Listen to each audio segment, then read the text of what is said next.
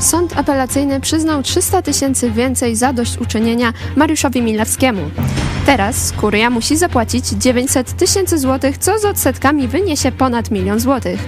Czy Kuria rzeczywiście zapłaci? A w drugiej części programu porozmawiamy o ataku Rachonia podczas konferencji prasowej Tuska, a także o skardze Ukrainy na Polskę do Światowej Organizacji Handlu i o tym, jak Niemcy próbują rozegrać tę sytuację na swoją korzyść. To jest program Idź pod prąd na żywo. Magdalena Fałek, zapraszam.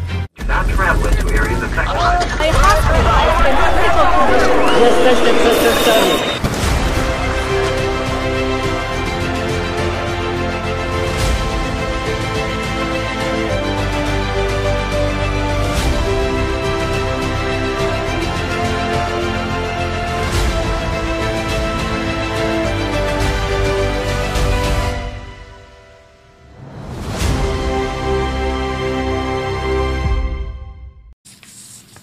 Witajcie, dzisiaj ze mną w studiu jest e, redaktor Michał Fałek, witam cię serdecznie. Witam Ciebie, witam Was, drodzy widzowie. E, a za chwilę e, dołączy do nas również Mariusz Milewski, pokrzywdzony przez księdza pedofila i będziemy rozmawiać o wyroku, o wygranej w jego sprawie, ale na razie krótki flash. Robimy przegląd informacji. Zacznę oczywiście od naszego głównego tematu.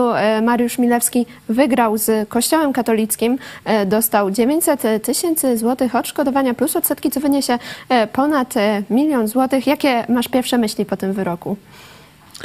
Dobrze, że jest. Szkoda, że tak mało. E, jestem zdania, że Kościół katolicki za te zbrodnie swoich funkcjonariuszy powinien płacić odszkodowania nie set tysięczne czy dochodzące do miliona, tylko to powinny być kwoty, które doprowadzą do upadku czy bankructwa nie tylko moralnego tej instytucji, ale i rzeczywistego finansowego. Tak, żeby, e, żeby skończyło się krycie przez episkopat, przez biskupów tych przestępstw, które popełniali e, księża czy zakonnicy katolicy. Także cieszę się z tego wyroku, że jest, ale myślę, że to jest tylko kroczek w dobrą stronę. Te wyroki powinny być e, w miliony skończyłoby się być może tym, że Kościół by zbankrutował, tak jak się to stało w Irlandii czy w niektórych stanach. E, Stanów Zjednoczonych, tutaj słynna sprawa bostońskiej decyzji. E, te przestępstwa są takiego kalibru i tak, e, tak można powiedzieć ohydne, czy takiej podłej natury, że nie powinno być tutaj żadnych, żadnych naprawdę taryf ulgowych.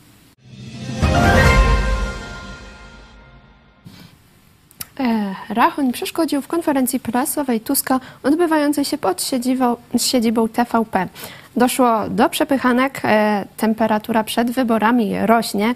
Dlaczego polska polityka stacza się tak na dno? A może już je osiągnęła dawno temu?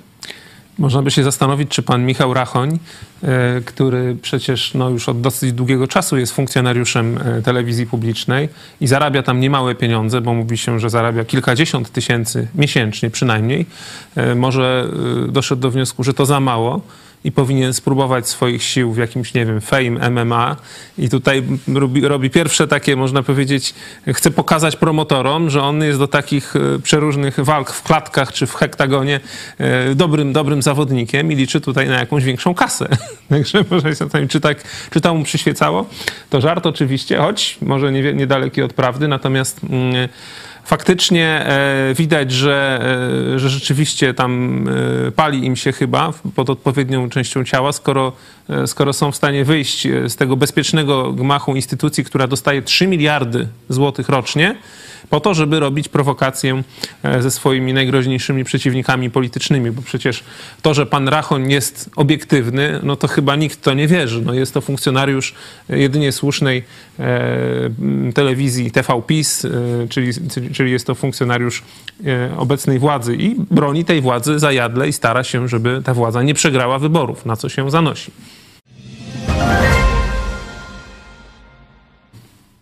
Komisja Europejska nie przedłużyła embargo na ukraińskie e, zboże, więc e, Węgry, Słowacja i Polska zrobiły to jednostronnie. A w odpowiedzi Ukraina złożyła skargę do Światowej Organizacji Handlu. Czy to są potrzebne i odpowiednie działania ze strony władz ukraińskich? No to jest tak jakby pokłosie wielu zaniedbań również rządu Prawa i Sprawiedliwości przez ostatni rok. Wielokrotnie o tym mówiliśmy. Cała ta, można powiedzieć, sprawa zboża. Komisja Europejska, czyli Niemcy, nie przedłużyły embargo. Czyli Niemcy są po stronie Ukrainy.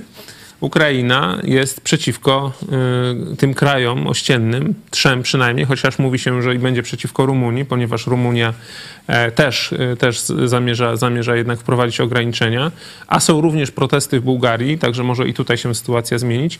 E, ja osobiście myślę, że Ukraina strzela tutaj sobie, sobie gola samobójczego i robi wielki błąd, wielki błąd, ponieważ nawet ukraińscy farmerzy czy rolnicy protestują przeciwko decyzji ukraińskiego rządu. Nie? Także to jest tak jakby szerszy temat. My tam różnymi aspektami zajmiemy się, myślę, myślę później, ale tak ogólnie mówiąc jest to błąd Ukrainy, duży błąd.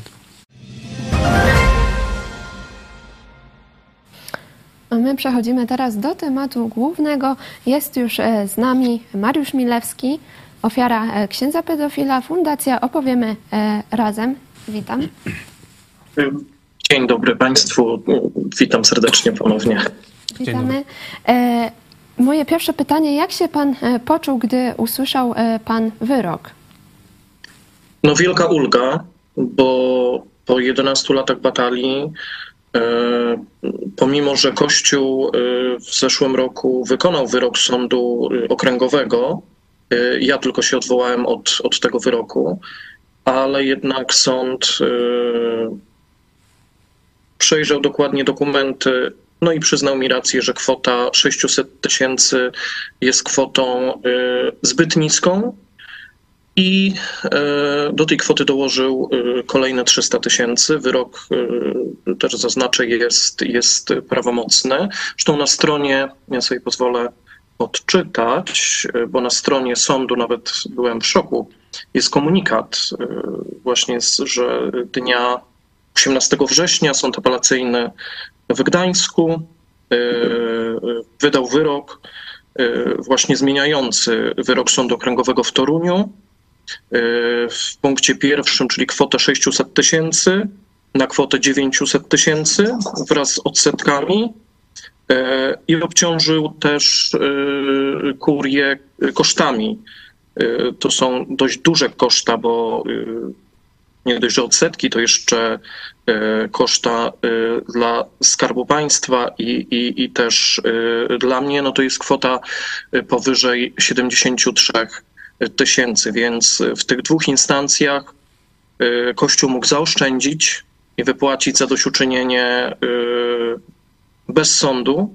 Tego nie zrobił, a tu jednak, jednak sądy, sądy mi przyznały rację i wczoraj Sąd apelacyjny w Gdańsku, e, już wyrok oczywiście prawomocny.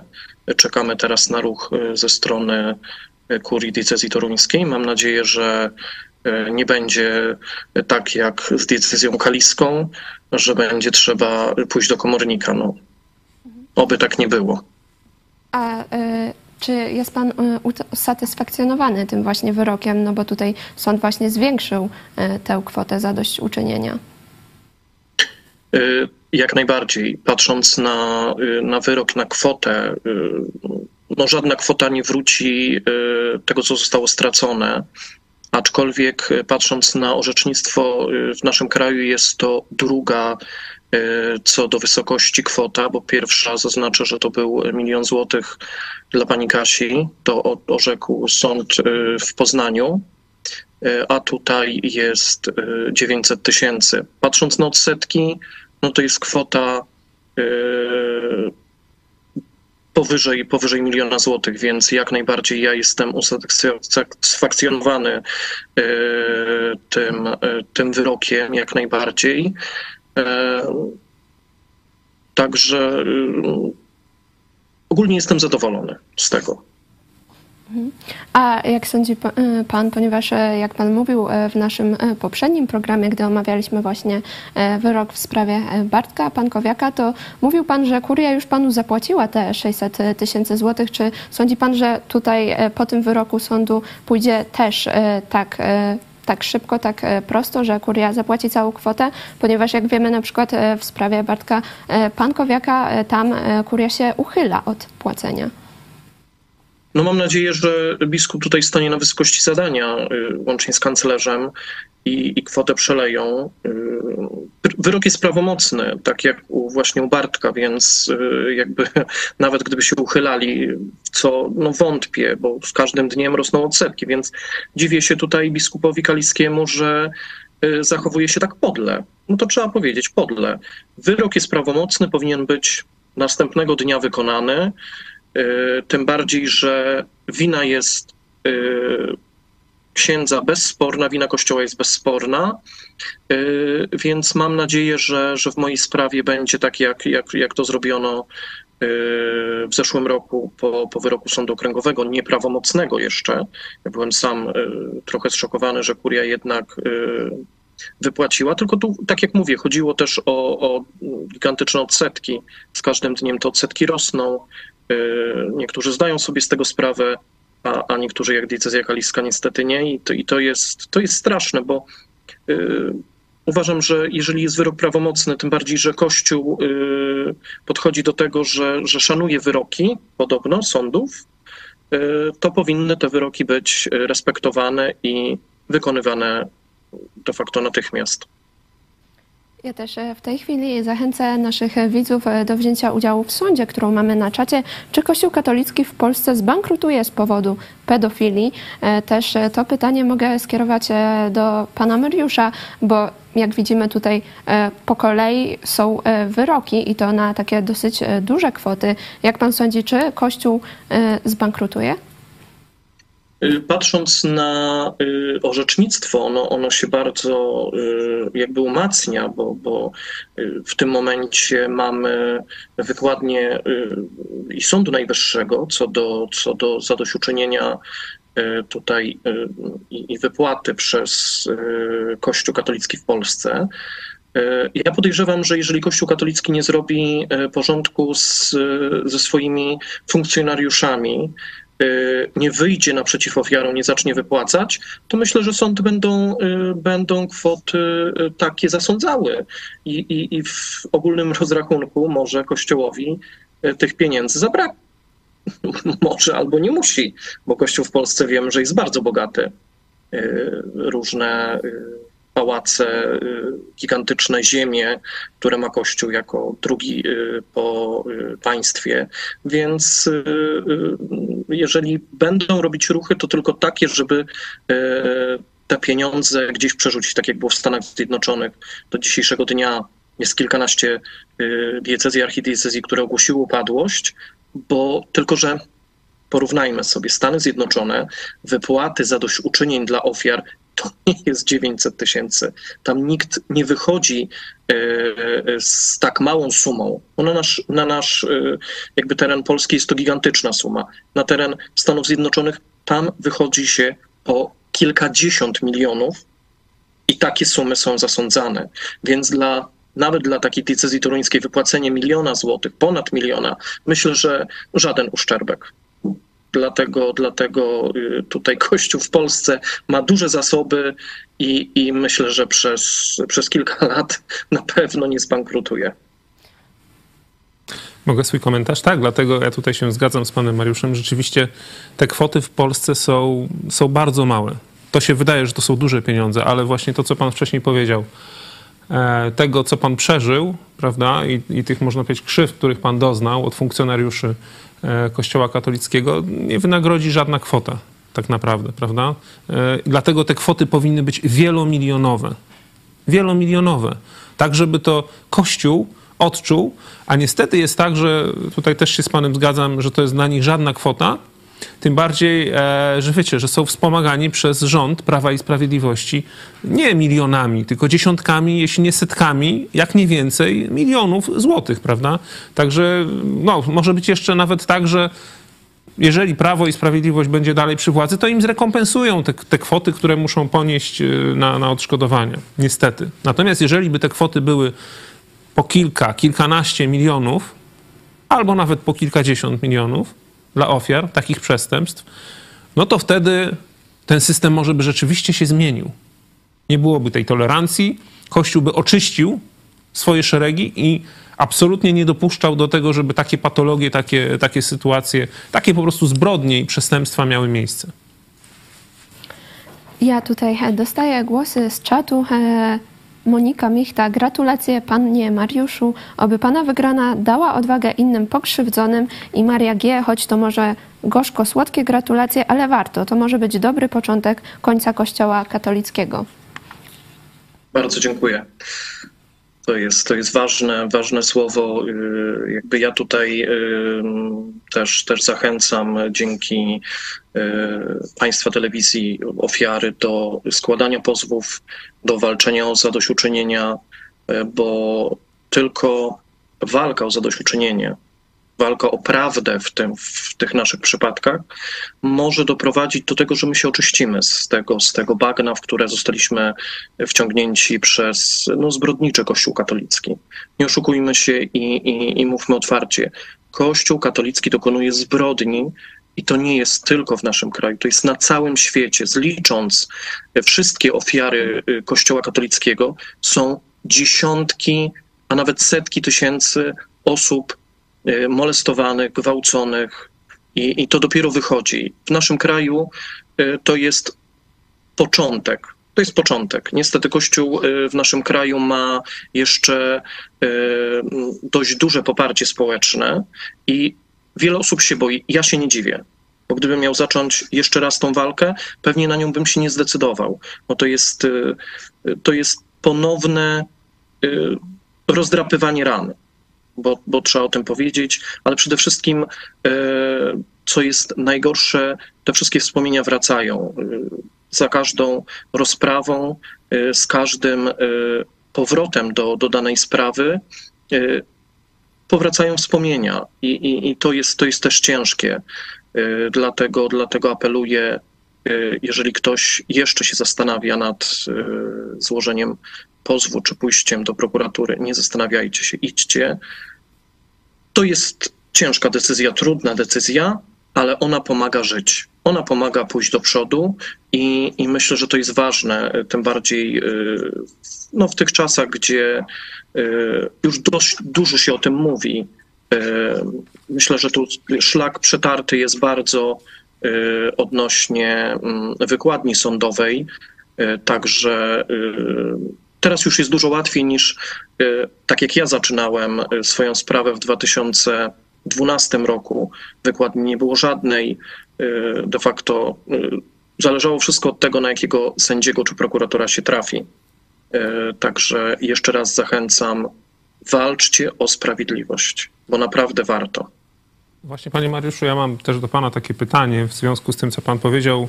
Jak dawno pan zaczął tę walkę, tak? 2012 rok 11 lat temu, tak? Czy chciałem zapytać, jak pan ocenia postawę państwa polskiego, czy no wymiaru sprawiedliwości państwa polskiego, no bo tutaj w międzyczasie, można powiedzieć, była ta zmiana w 2015 roku, też w wymiarze sprawiedliwości, szczególnie w prokuraturze. E, czy dzisiaj e, rzeczywiście prokuratura i państwo polskie, mówię teraz, dzisiaj w 2023 roku, według pana wiedzy czy oceny, funkcjonuje właśnie tak, że te ofiary e, takich przestępstw, które przecież są bardzo trudne, tak jak pan powiedział, to jest rozdrapywanie ran, to są intymne tematy, e, czy te ofiary mogą się czuć bezpiecznie i rzeczywiście czuć wsparcie polskiego wymiaru sprawiedliwości w dochodzeniu do sprawiedliwości? Myślę, że y, tu już podejście y, teraz, w tych, w tych czasach, w 2023 roku, y, organów państwa, czy, czy, czy to prokuratory, czy, czy sądów jest zupełnie inne niż, niż to było jeszcze 11 lat temu. Myślę, że to też przez to, że większość tych spraw jest nagłaśniana. I, i, i to też jest taki trochę wydźwięk społeczny, ponieważ społeczeństwo chce osądzenia tych zbrodniarzy. E, myślę, że w moim przypadku, bo znam też przypadki różne, gdzie, gdzie państwo niestety nie stanęło na wysokości zadania, bo poszło za, za sprawcą, nie za ofiarą. W moim przypadku y, państwo stanęło na wysokości zadania, chociaż trwało to gigantycznie długo. gigantycznie długo, bo patrząc nawet od momentu samego wyroku karnego, w 2013 roku prokurator tworzy akt oskarżenia, a dopiero wyrok uprawomacnia się w 2017, Sąd Najwyższy orzeka w 2019. To są odległe daty i, i to trwa długo. Aczkolwiek y, ja mogę z ręką na sercu powiedzieć, że w moim przypadku państwo stanęło po mojej stronie. Począwszy od y, prokuratora, y, skończywszy na sądzie cywilnym. Także chociaż długo to trwało, ale, ale ten, ta sprawiedliwość jest. Jest. Ja mogę to zaświadczyć. Jest, bo wyrok już jest prawomocny. Czy teraz e, czuje Pan, że zaczyna się taki nowy etap w życiu, kiedy już właśnie ta sprawa została zakończona, sprawa sądowa i wyrok jest prawomocny? E, tak, ja, ja też bardzo długo się zastanawiałem nad, nad faktem, bo wielu ludzi, e, patrząc tutaj głównie na Kościół katolicki, bo ja zgłosiłem tę sprawę najpierw do kurii diecezji toruńskiej. Biskup powołał tak zwany trybunał i na podstawie kodeksu prawa kanonicznego E, ten trybunał orzekał. To jest machina z czasów średniowiecza, można by powiedzieć. E, pewnie, tak zawsze sobie żartuję, gdyby to było średniowiecze, to byłbym atrakcją e, po jednej pewnie z niedzielnych mszy na rynku w Toruniu. Byłby wielki stos i, i, i pewnie by mnie spalili, gdyby to było średniowiecze. Ale po drodze w tych różnych sprawach, i tu mówię o ludziach kościoła, nikt z tych ludzi kościoła, no przepraszam, jeden ksiądz, który, który zachował się jak trzeba, y, nigdy nie mówił, y, że, że oszukuje kłam. To, co mówi, jest kłamstwem, tylko, tylko mówił, że jeżeli jest to prawdą, to, to trzeba to y, osądzić. A pozostali ludzie byli przeciwko mnie. Y, ludzie, którzy zeznawali w sądzie biskupim. Pani katechetka, która do dzisiejszego dnia pracuje jako y, katechetka już teraz y, w szkole chyba podstawowej, uczy dzieci miłosierdzia, a sama miłosierdzie okazywała sprawcy, nie, nie ofierze i nie wyśmiewała czy biskup Suski, który, który y, rozkładał ręce, on nigdy nic nie wiedział, on, on y, nie chciał w niczym pomóc. Y, później ci wszyscy, delegat biskupa toruńskiego do, do ochrony dzieci i młodzieży, który jest obecnie, oficjał sądu biskupiego, ci ludzie wszyscy byli przeciwko mnie. Ale ja, może to drastycznie zabrzmi, ale ja już nabrałem takiej siły, że ja tym ludziom z serca przebaczam bo ja chcę iść do przodu. Ja im wybaczam. Wybaczam biskupowi Suskiemu to jego zachowanie. Wybaczam y, tym i oficjałowi, i, i tym wszystkim, którzy orzekali, którzy stanęli po stronie księdza, nie, po, nie stanęli po mojej stronie. Ja im wybaczam. Bo to ja chcę, żeby mi było lżej. I ja chcę ten etap zakończyć, ja chcę nadrobić to, co jest, co mi zostało zabrane i pójść do przodu. Bo moja droga y, w tej sprawie się zakończyła, chyba że jeszcze Kuria Toruńska pójdzie do Sądu Najwyższego o kasację, chociaż nie ma tutaj podstaw prawnych, no ale wiemy, że Kościół y, o pieniądze walczyć lubi i, i to jest chyba priorytetem Kościoła, niestety, w Polsce. Y, aczkolwiek ja chcę ten etap zamknąć y, i pójść do przodu. Dziękujemy bardzo e, za te słowa i też e, dziękuję e, Panu, że był Pan tutaj e, dzisiaj z nami i e, mógł e, właśnie opowiedzieć o swojej historii, o, o tym wyroku. Był z nami Mariusz Milewski, ofiara księdza pedofila. Fundacja Opowiemy Wszystkim. Dziękuję bardzo. Dziękuję również. A my będziemy przechodzić do kolejnego tematu. Jeszcze mogę podać e, wstępne e, wyniki. Sądy e, na razie jest to 20% na tak, że Kościół katolicki zbankrutuje w najbliższej przyszłości. 61% naszych ankietowanych uważa, że to jest mało prawdopodobne, a 19% uważa, że na pewno nie zbankrutuje. Widać, że te wyniki pokazują, że nasi widzowie chyba tak trzeźwo i właściwie oceniają siłę Kościoła katolickiego w Polsce. To jest, zresztą tak jak pan Mariusz powiedział, to jest największy latyfundysta, tak? To jest, e, mają największe dopłaty e, do areału z Unii Europejskiej, ogromne dochody. E, ja niedawno obejrzałem film Claire, po raz kolejny zresztą i tak przypomniało mi się, jak, jak tam no, według reżysera funkcjonuje, funkcjonuje Kościół katolicki, czy hierarchia w pewnych zakresach.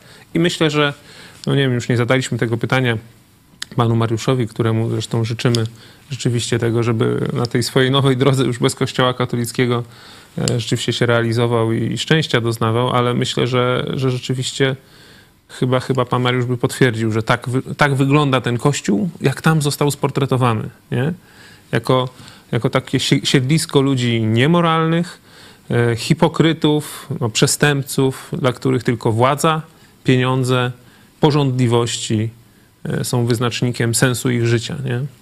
Niewielu jest tam i pewnie zdarzają się, ale niewielu jest ludzi z prawdziwego powołania, nie? ludzi, którzy chcą właśnie dobra innych, którzy chcą przedstawiać zasady e, przekazane przez Boga, e, którzy są miłosierni, którzy właśnie dbają o bliźniego.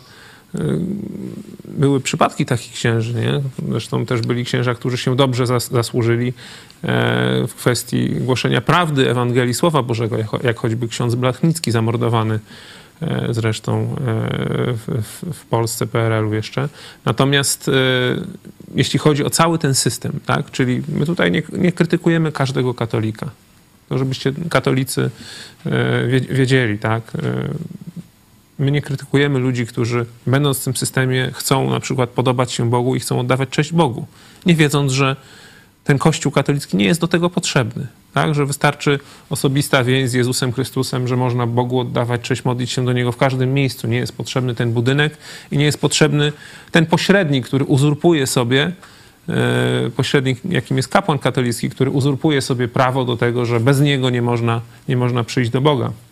Także też chcemy, żebyście nas zrozumieli. Natomiast no to, co ten Kościół i ten system e, rzymskokatolicki wyprawia właśnie w kwestii tego wynaturzenia, e, które wynika też, e, wiecie, w dużej mierze można powiedzieć, ze sprzeniewierzenia się Biblii, tak? Bo na przykład wprowadzenie celibatu, czyli to, to że kapłani katolicy nie mogą mieć normalnie rodzin, choć biskupi powinni mieć e, rodziny, to, to z Biblii wprost to wynika.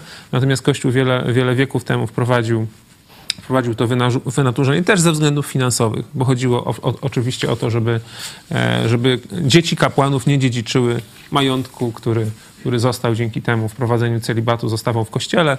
No i między innymi jednym z, z efektów tego są przeróżne te wynaturzenia, tak? I zboczenia, przestępstwa i zbrodnie mężczyzn, którzy nie mogą mieć normalnie swoich rodzin, no i cóż, robią to, co robią. Nasi widzowie właśnie e, w tutaj w kontekście tego, czy Kościół e, katolicki nie zbankrutuje, e, piszą Matyjas Miniszewo, nie zbankrutuje tak szybko, bo z Watykanem tyle razem naszabrowali, że starczy im razem do ich rozliczenia przez naszego Pana Jezusa Chrystusa. E, również e, Krzysztof Książek przypomina, że Kościół katolicki jest dotowany głównie z budżetu, czyli niestety z naszych pieniędzy przez e, rządzących. Także. Czyli również i my się składamy na to odszkodowanie, które dostał pan Mariusz. Chciałbym, żeby było wyższe, no jestem gotów ponieść tę, tę, tę szkodę, żeby się jeszcze więcej dołożyć, choć nie powinno tak być. No tak jest póki co, rzeczywiście, ale no Nowa, nowa yy, znaczy można powiedzieć nie nowa władza, bo jeszcze tej władzy nie ma, no jeszcze jest do wyborów yy, niecały miesiąc, ale główna partia opozycyjna, jednym z punktów yy, programowych Platformy Obywatelskiej, czy tej koalicji, jest, jest właśnie takie przecięcie tego, tego cycka państwowego dla Kościoła, tak? czyli rzeczywiste, faktyczne wprowadzenie rozdziału, czy większego rozdziału państwa od Kościoła. No, ja uważam, że to jest bardzo dobry pomysł żeby fundusz kościelny mm, zlikwidować i zlikwidować to dotowanie katolicyzmu e, przez, przez po prostu podatników. Tym bardziej, że coraz mniej jest katolików, takich wierzących. To już niech, co, niech ci, co chcą, to niech oni dotują ten kościół, prawda? Tutaj mówisz e, o wyborach, więc my teraz e, przejdziemy do kolejnego tematu, który właśnie jest tematem takim przedwyborczym, łączy się mocno z wyborami.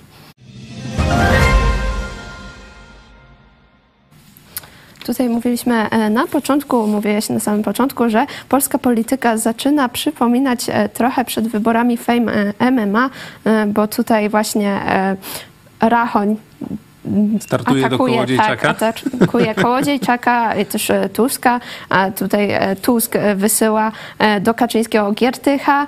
Takie pojedynki są, wcześniej też były były akcje e, z tym, e, jak e, Kołodziejczak atakował Kowalskiego, kiedy krzyczeli jeden na drugiego. Możemy teraz Bardziej pokazać... Kowalski, Kowalski tam się no, po prostu Kołodziejczak przyszedł do resortu, a Kowalski wyszedł i wykazał się wtedy rzeczywiście taką butą i chamstwem i można pokazać, jak właśnie pan Rachoń wychodzi ze swojej firmy, jaką ma postawę, tak? Czy to jest postawa człowieka takiego ugodowego, który chce porozmawiać, który chce zadać pytania, czy może inna? To może sami widzowie będą mogli ocenić.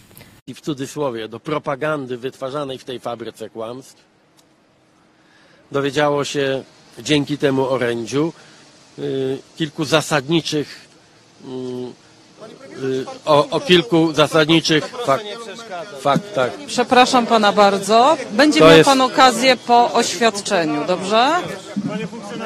Lepszej, lepszej ilustracji, Ojej, proszę poczekać, dobrze? lepszej ilustracji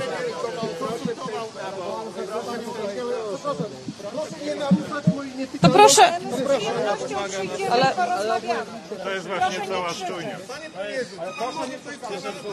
Czy może pan się uspokoić? Czy, mo... Czy może pan się uspokoić i zaczekać chwilę?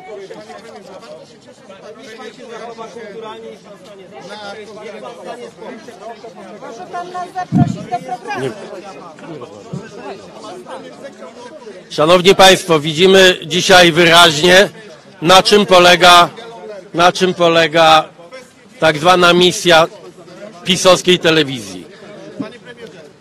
Przepraszam bardzo. Tak aktualnie wygląda właśnie e, debata publiczna przed e, wyborami. E, Tutaj, jak sądzisz, jak powinna wyglądać? Bo widzimy, jak wygląda, no ale z drugiej strony, jakby nic się nie działo, no to byśmy tak nie pamiętali dobrze tych Nie, polityków. no, oczywiście debata powinna, w debacie powinno być miejsce na dyskusję, na zadawanie trudnych pytań, na pokazywanie jakichś tam błędów przeciwników politycznych, tak, czy opozycji, czy, czy władzy, e, jak najbardziej. Natomiast myślę, że proponowanie takich sytuacji, które prowokują do na przykład, nie wiem, rękoczynów, bójki i tak dalej, no jest, jest, jest takim niskich lotów zagraniem. Nie? I myślę, że tutaj pan Rachoń e, wyszedł właśnie, mm, no, znaczy, no jest, wcale się nie różni tutaj od, nie wiem, od y, Kowalskiego, tak? Nie różni się od Czarnka w swoim postępowaniu. Pokazuje taką bytę, bu, butę i pychę em, obozu władzy. Bo przecież on jest funkcjonariuszem obozu władzy. Przecież telewizja e, publiczna, e, czyli telewizja, e, telewizja polska zwana TV PiSem, e, no jest po prostu e, zblatowana na sztywno z władzą, która jej płaci, także można powiedzieć, pan Rachon jest opłacany przez Kaczyńskiego, Morawieckiego, chociaż jest to też z naszych podatków. Czyli na przykład i my płacimy też na, to, na, na wypłaty pana Rachonia. I ja na przykład nie życzę sobie, żeby pan Rachoń tak się zachowywał, no ale oczywiście on ma to w dupie, nie? E, natomiast ciekawe, jakby pan Rachoń się czuł, czy zachował, jeżeli któryś z gości w jego programie by nagle wstał, kiedy pan Rachoń zaczyna robić jakieś wprowadzenie i by wziął mu, podszedł, zabrał mikrofon i zaczął swoje mówić, w ogóle nie okazując mu żadnego szacunku, prawda? No jakiegoś takiego, wiecie, no takiego, no, jak, takich zasad, można powiedzieć, współżycia międzyludzkiego podstawowych, tak? Jeżeli ktoś mówi, jeżeli pan Tusk e, ma akurat w trakcie kampanii wyborczych konferencję przed telewizją publiczną i chce skrytykować telewizję publiczną, która, której akurat ta krytyka się należy. Bo to jest prawdą to, co Tusk mówi, że dopiero dzięki przemówieniu marszałka Grodzkiego, dzięki orędziu marszałka Grodzkiego, oglądający TV PiS mieli przez pięć minut okazję dowiedzieć się, co myśli druga strona. Już nie abstrahując, czy to jest prawda, czy nieprawda, ale co myśli druga strona debaty publicznej. Ja myślę, że akurat pan Grocki mm, ma tam swoje za uszami, ale akurat przez te pięć minut prawdę powiedział. Rzeczywiście prawdę powiedział o gangu, który, który powstał, żeby, żeby e, wzbogacić się na wizach i to akurat e, w telewizji publicznej nigdy nie padło na ten temat prawdy, także to była jedyna okazja dla widzów telewizji publicznej, żeby dowiedzieć się prawdy na temat tego procederu przestępczego e, Ministerstwa Spraw Zagranicznych, za które jest przecież odpowiedzialny e, i pan e, Morawiecki, i też naczelnik państwa, pan Kaczyński, teraz wicepremier. Także Tusk krytykuje w sposób słuszny podczas konferencji prasowej, no to myślę, że kultura, a pan Rachoń mówi o sobie, że jest człowiekiem wysokiej kultury. Ja go raz osobiście spotkałem, no to jawił się jako, wiecie, taki on e, nie? Przyszedł, ładnie ubrany, w szaliczku, tutaj rękę podał, tutaj parę tam jakichś y, konwenansów, tak, zachował, porozmawiał i tak dalej, nie? Czyli jawi się jako człowiek wysokiej kultury i takie ma o sobie mniemanie, a zachowuje się jak minister Czarnek, czyli jak zwykły ham i prostak. No i to mi się nie podoba. Życzyłbym sobie, żeby pan Rachoń stosował takie same zasady, jakie chciałby, żeby wobec niego stosowano. Czyli jeżeli jemu y, nie podoba się, żeby go, nie wiem, tam opluwać i przerywać mu i tak dalej, to niech da się wypowiedzieć opozycji i później zada merytoryczne pytanie, choćby takie, które tam wgniotło Tuska, wiecie, w ziemię. Ale niech to będzie po prostu nie nawalanka na, na zasadach fame MMA, no bo to po panie Rachoń, no mimo, że jesteś pan wielki chłop, no to okazałeś się pan małym człowiekiem niestety. Tutaj e, Tusk e, właśnie e, do Rachonia mówił: Proszę odejść, pan jest nieestetyczny, jest pan bardzo źle wychowany. Pan sobie zdaje sprawę z tego, że pańskie wzburzenie emocjonalne jest medycznie niepokojące. No, to, to, to ja nie wiem. No wiem, że ostatnio w internecie pojawiły się informacje na temat przodków pana Rachonia. Nie wiem, może warto by to zweryfikować, jak, jak to jest rzeczywiście z ojcem pana Rachonia, czy był e, tajnym współpracownikiem. No w sumie pan Rachoń nie odpowiada za to, co robił jego ojciec, ale wychowanie, jeżeli tutaj mówisz o wychowaniu, no ma wpływ, tak? E, ma wpływ na pana Rachonia. W każdym razie tutaj, jeżeli pan Rachoń wpisuje się w taką e, w taką nawalankę polityczną i tutaj wychodzi prowokując, można powiedzieć, do bójki, bo to po to było zrobione, tak? E, No to rzeczywiście to jest, jakby to powiedzieć, słabe i okazał się tutaj małym człowiekiem, zresztą nie jako pierwszy z tej stajni Augiasza e, Morawieckiego i Kaczyńskiego.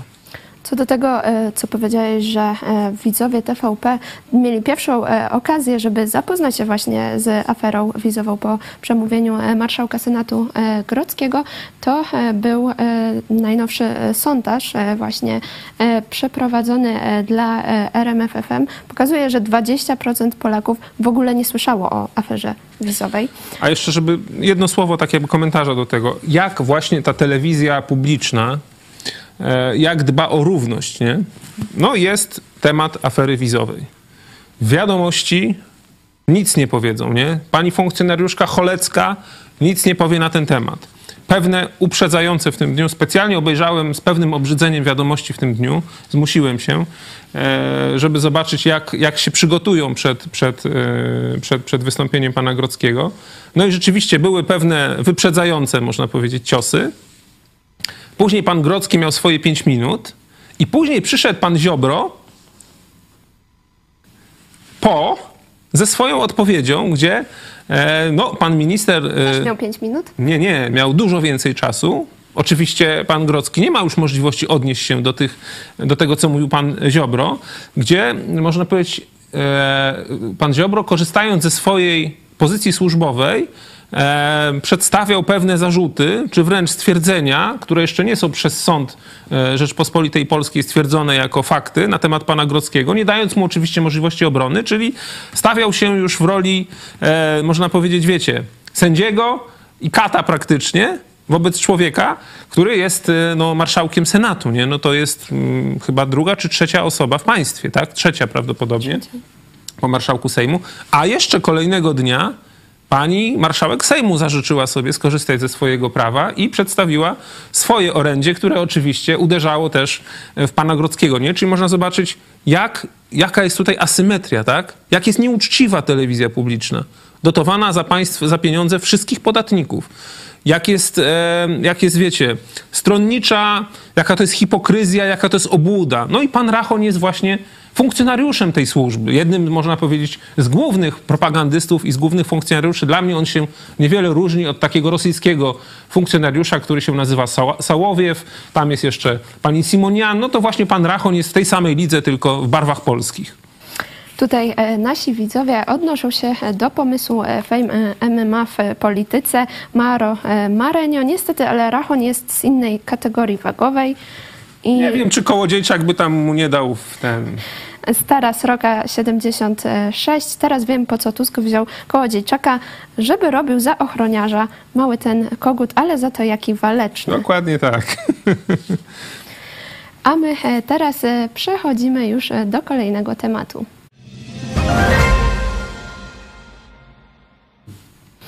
Będziemy teraz mówić e, o e, właśnie umowie e, zbożowej, która nie została przedłużona, to embargo nie zostało przedłużone i ukraińskie władze teraz wniosły skargę do WTO. Dlaczego Polska i Ukraina nie doszły do porozumienia w tym i dlaczego widzimy właśnie taki konflikt na arenie międzynarodowej?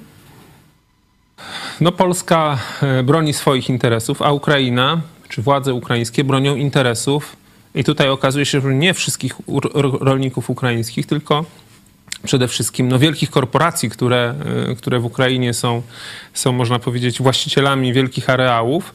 E, co ciekawe, jak znajdzie się, czy można wygooglować listę 10 największych obszarników takich rolniczych, czyli latyfundystów ukraińskich, to wszystko to są podmioty e, zagraniczne, zarejestrowane no, w Unii Europejskiej, głównie Luksemburg, Cypr, e, Stany Zjednoczone również. E, także ten krok to jest mm, krok, jakby to powiedzieć, który Ukraina zrobiła w obronie interesów wielkich firm, nie? gigantów, można powiedzieć, międzynarodowych. I myślę, że ten krok był inspirowany i w porozumieniu z Niemcami, no bo przecież Unia Europejska nie przedłużyła tego, e, tego, e, tego embargo. Dalej sytuacja jest taka, jak, przez, jak w trakcie obowiązywania tego zakazu, czyli Ukraina może zboże przez Polskę tranzytować, tak? Czyli to nie jest tak, że Ukraina nie może wwozić zboża do Polski. Zboże może być tranzytowane do polskich portów i następnie wysyłane do, do krajów Afryki, czy Azji, czy wszędzie, gdzie, gdzie, gdzie chcą je kupić tak, w niskich cenach.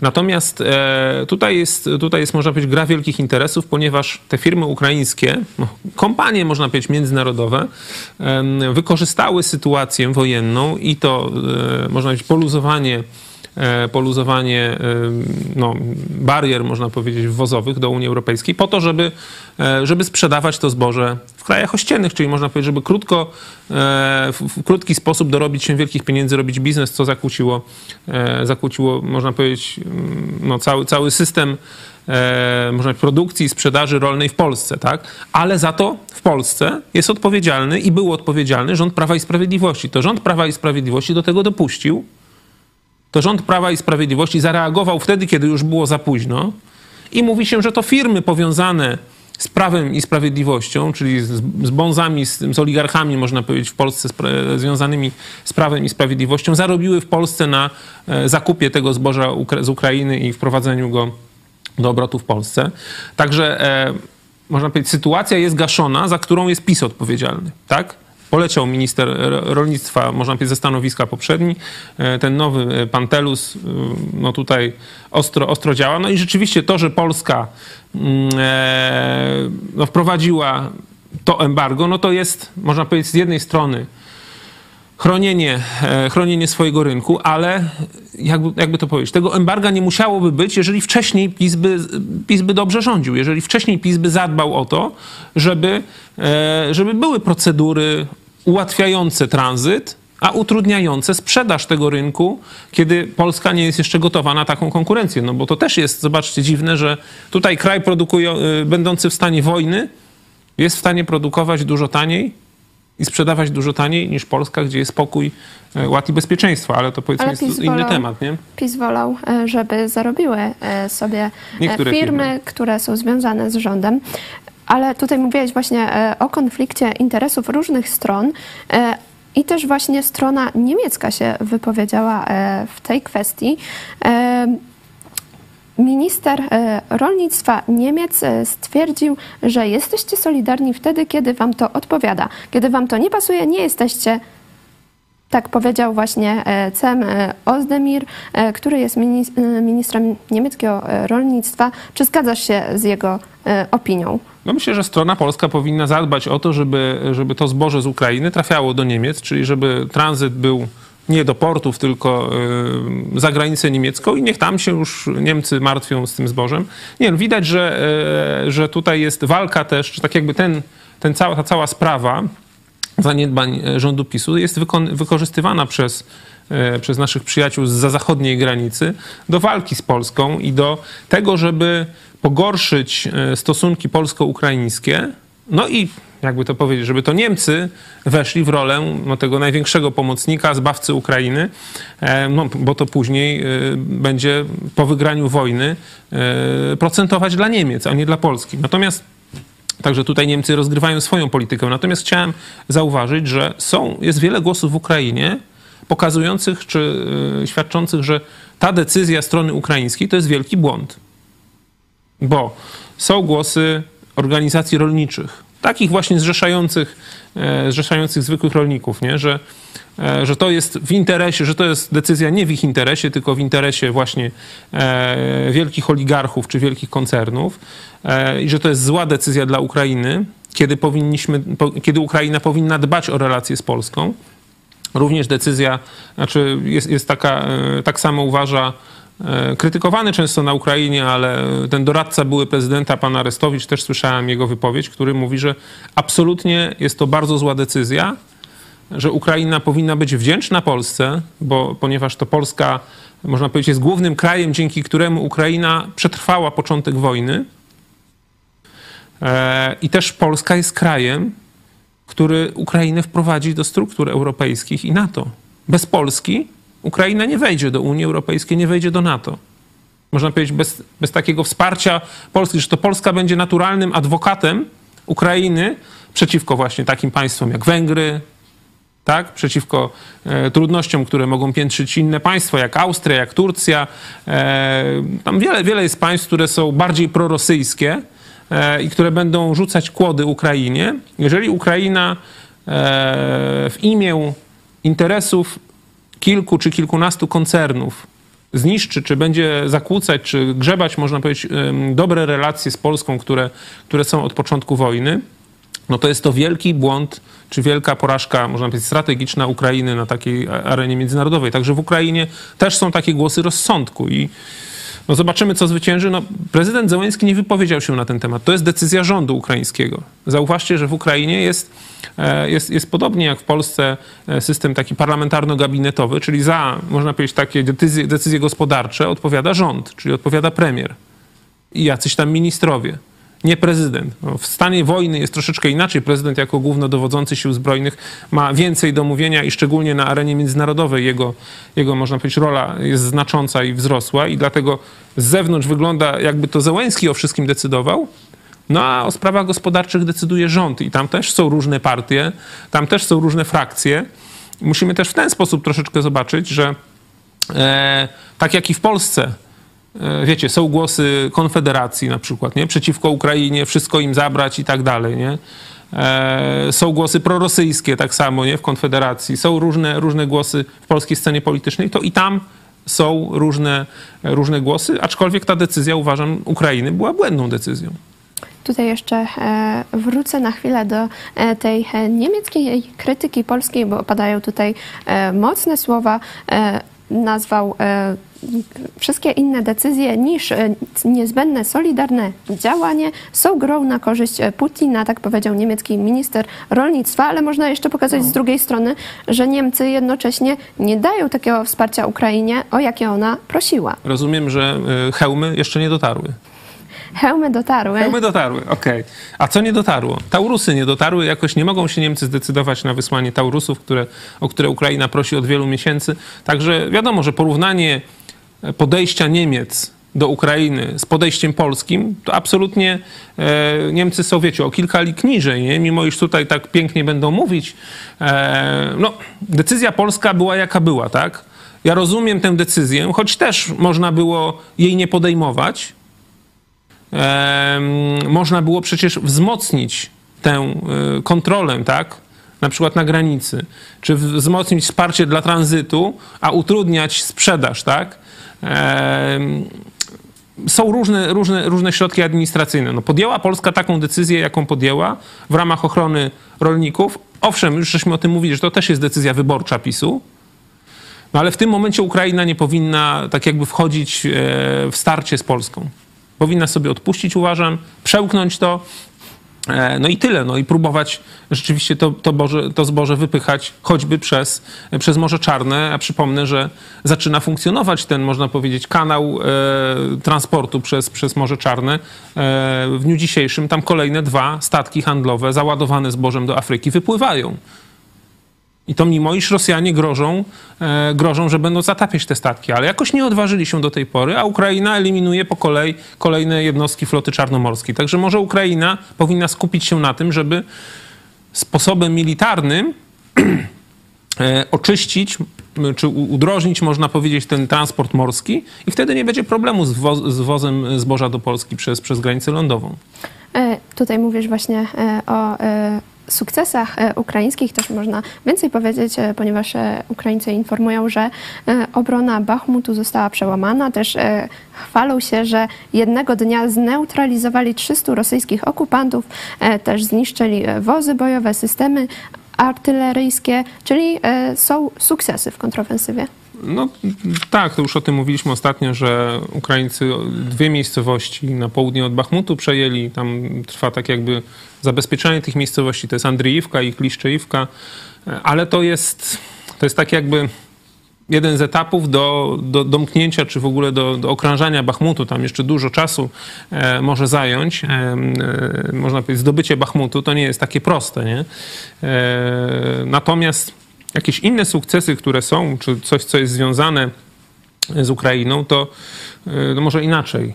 E, pewne są wiadomości związane czy w Rosji, czy związane z Rosją, które mają wpływ na, e, czy mogą mieć wpływ na, na, na wojnę w Ukrainie. Przede wszystkim to jest to, że Kadyrow jest być może już nie żyje, a może jeszcze jest, jeszcze jest w, w śpiączce. No wiecie, to można powiedzieć, nie jesteśmy w stanie tego zweryfikować, bo nawet jak są informacje, bo są takie informacje, że już nie żyje, to nie jesteśmy w stanie tego zweryfikować. Jak są informacje, że żyje i ma się dobrze, to też może to być kłamstwo. Równie dobrze tak może być z Putinem, bo też są przecież informacje, że Putin może już nie żyje. W każdym razie z Kadyrowem jest tak, że, że on, on był, no jest chory, miał, miał podobno przeszczep nerki i być może wątroby nawet. E, ja, ja, dotarłem do takich informacji, że był dosyć niedawno e, w Emiratach Arabskich na konsultacjach u najlepszych lekarzy e, w świecie, którzy zajmują się, się, się, się tą, takimi, można powiedzieć, schorzeniami. I oni, ich diagnoza była taka, że nie można mu pomóc. Ten przeszczep został odrzucony. Kadyrow znalazł się w, w najlepszym szpitalu w Rosji, w Moskwie, gdzie, gdzie można powiedzieć, prawdopodobnie dożywa swoich ostatnich dni. Niedawno były też takie filmy pokazujące, że e, tego dnia, kiedy on się zjawił w Moskwie, to do, do tego szpitalu podjeżdżały takie, wiecie, samochody najbardziej wypasione z Czeczeńcami, z jakimiś tam, wiecie, magnatami czeczeńskimi. No tak jakby się z nim, nie wiem, przyjechali pożegnać, albo może coś ustalić, dostać jakiś, wiecie, podział władzy i tak dalej po nim. Także no takie sceny są pokazujące, że, że być może on już nie żyje albo no jest w takim stanie, że już, że już niedługo pożyje. No i to jest ważna informacja, ponieważ to Kadyrow był jednym z takich, no można powiedzieć, bezpieczników Putina, trzymających e, jego reżim, tak? bo to kadyrowcy e, byli wzywani po to, żeby ochronić e, Putina, żeby w pewnych sytuacjach gdzieś tam pomóc, czy zagrozić komuś, kto chciał, chciał buntować i tak dalej. Natomiast jeżeli Kadyrow nie wyżyje z tej choroby, no to może, może nastąpić e, w Czeczenii e, bunt i próba uzyskania niepodległości. No i e, coraz więcej też jest takich głosów wielu ekspertów, czy z opozycji rosyjskiej, czy ekspertów, no można powiedzieć, światowych analityków, że w Rosji wkrótce może być no, upadek państwowości, tak, że że Rosja może skończyć jako kraj rozbity właśnie na wiele na wiele krajów, tak, wiele krain, że, że, że to już nie będzie taki wielki kraj, tylko będzie jakaś ta Rosja moskiewska i wiele republik e, będzie walczyło o swoją niepodległość, a to z kolei może doprowadzić szybko do, do końca wojny w Ukrainie. Ale oprócz e, sukcesów są też e, straty. Dzisiaj rano Rosjanie zaatakowali zachodnią Ukrainę i spadła rakieta w Lwowie i spadła na polską fabrykę Fakro. Tam są straty, spłonęła hala produkcyjna oraz 2000 e, okien. Straty są szacowane w milionach złotych. No, Rosjanie widzicie, no, uderzają w okna, niszczą okna i to jest dla nich wielki sukces militarny. E, Natomiast no, no, je- jedna z rakiet, y, można powiedzieć, uderzyła w ten, natomiast wiele rakiet y, zostało, zostało przechwyconych. Każdego dnia Rosjanie wy, wy, wypuszczają, nawet ostatnio po kilkadziesiąt tych szachidów, nie? czyli tych dronów i Ukraińcy prawie wszystkie je strącają. Natomiast zdarzają się tak zwane przyloty, czyli rakiety, które nie są zbite. Nie da się ochronić całej powierzchni kraju zasobami tymi, które w tym momencie Ukraina ma przeciwlotniczymi. Także takie, takie sytuacje będą się zdarzały. Natomiast myślę, że Ukraina rzeczywiście każdego dnia e, tę, e, tę siłę e, rosyjską niszczy. Tak? I tutaj, jeżeli mówimy o sukcesach ukraińskich, no to rzeczywiście i na froncie bachmuckim ostatnio jest informacja, że, że w ramach tego właśnie zdobycia tej Andrzejewki i Kliszczejewki, tych dwóch miejscowości czy osad, e, została zniszczona całkowicie 72 e, brygada e, zmotoryzowana rosyjska, jedna z elitarnych jednostek. Tam również zginął dowódca tej brygady. Kole- Kolejne dwie, dwie brygady też, no takie można powiedzieć, dobrze zorganizowane, praktycznie elitarne, zostały wytrzebione, bardzo, bardzo zniszczone, także już no, one praktycznie są niezdolne bojowo. Także Ukraińcy w tym momencie również na froncie tym południowym, zaporowskim, gdzie już kilkukrotnie mówiliśmy, że Rosjanie zgromadzili z innych front, z innych miejsc, można powiedzieć, rezerwy, żeby zatrzymać, e, zatrzymać zdobycze ukraińskie. Rosjanie tracą w tym momencie już ostatnie rezerwy i najlepsze siły.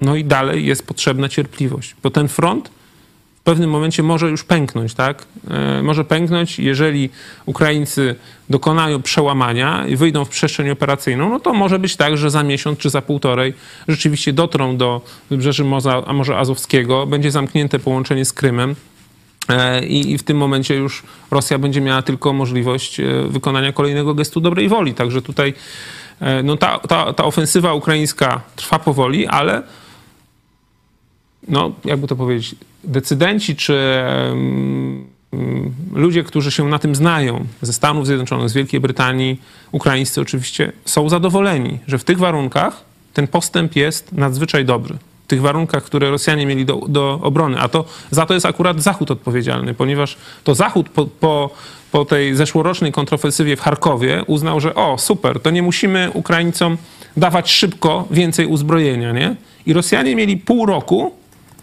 kiedy Zachód powoli dawał uz- uzbrojenie Ukraińcom, bo przecież cały czas trwały targi, czy im dać czołgi, czy im dać rakiety. To budowanie tej koalicji czołgowej trwało kilka miesięcy. A w tym czasie Rosjanie zmobilizowali od zeszłej jesieni około 200 tysięcy żołnierzy, przeszkolili ich i zapchali nimi cały front. No i zrobili po prostu pełno umocnień, tak? Zbudowali wiele linii umocnień, pola minowe i tak dalej. Czyli Rosjanie mieli pół roku na przygotowanie się do obrony. Jeżeli by Ukraińcy mieli pół roku wcześniej, czyli po prostu po poprzedniej jesieni, cały sprzęt potrzebny, to być może dzisiaj bylibyśmy w innej sytuacji, już może byłoby po wojnie. Natomiast w tym momencie e, gra się toczy o to, żeby albo dokonać przełamania na froncie południowym i dojść do Morza Azowskiego, bo to może być e, albo jeszcze druga rzecz, no, dokonać okrążenia Bachmutu, czyli odbić od Rosjan Bachmut. Jedno z tych dwóch wydarzeń może być katalizatorem upadku w Rosji, upadku systemu w Rosji. W temacie wojny to jeszcze e, chciałam poruszyć jeden temat. Już e, wczoraj w programie o tym mówiliśmy. Mariusz Błaszczak odtajnił dokumenty planu obrony Polski i zarzuca opozycji brak chęci obrony wschodnich terenów e, Polski. Ale czy rzeczywiście PiS zajął się tym, żeby e, zabezpieczyć granicę Tak, wschodnią? chciałem Państwu pokazać tutaj mm, kolejny raz hipokryzję e, i obłudę PiSu, pana Błaszcza- Błaszczaka, który po tym, co zrobił, to no, powinien przynajmniej podać się do dymisji, czy zostać wyrzucony, a nawet nie wiem, czy nie powinien zostać oskarżony o zdradę stanu i po prostu pójść do więzienia, ponieważ e, ujawnił naprawdę ważne i tajne dokumenty, To, że ten dokument e, być może nie obrazuje obecnej, obecnego innego obrony Polski, wpisanego w całą strategię obrony Polski, stworzonej, ta strategia jest stworzona, w, można powiedzieć, nie przez Polaków w oderwaniu od kogoś, tylko to jest stworzone e, e, no, w systemie, w którym Polska jest, czyli to jest w związku z, z planami NATO, ty etap obrony. To, co pan Błaszczak pokazał, takie jakby...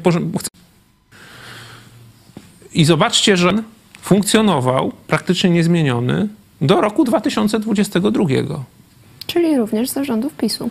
Bo dopiero rok 2022, dokładnie to, co się stało właśnie na Ukrainie po 24 lutego, kiedy cały świat zobaczył, jakie zbrodnie popełnia Rosja, zmusiło NATO do szybkiej rewizji tych planów i do tego, że nie, my nie możemy zakładać, że oddamy w ramach wycofywania się, żeby zyskać trochę więcej czasu, część terenów e, wschodnich Paktu Północnoatlantyckiego, czyli właśnie Polski Wschodniej i całych krajów bałtyckich, tylko że my musimy rzeczywiście, po to, żeby ochronić tę ludność przed zbrodniami rosyjskimi, bo armia rosyjska jest armią zbrodniczą, to się okazało dopiero w 2022 roku w pełni, Czyli my musimy w tym momencie wzmocnić rzeczywiście kontyngenty bojowe na granicach po to, żeby nie dopuścić do tego zajęcia, zajęcia ziem.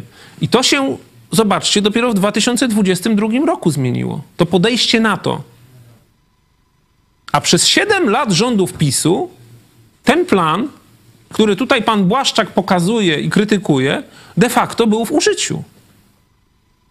Czyli oni w tym momencie krytykują niby Platformę, która stworzyła plan w oparciu o wytyczne Paktu Północnoatlantyckiego, który ten plan w porozumieniu z planistami amerykańskimi, brytyjskimi, francuskimi, niemieckimi i tak dalej, a przez 7 lat PiS nie zmienił tego planu.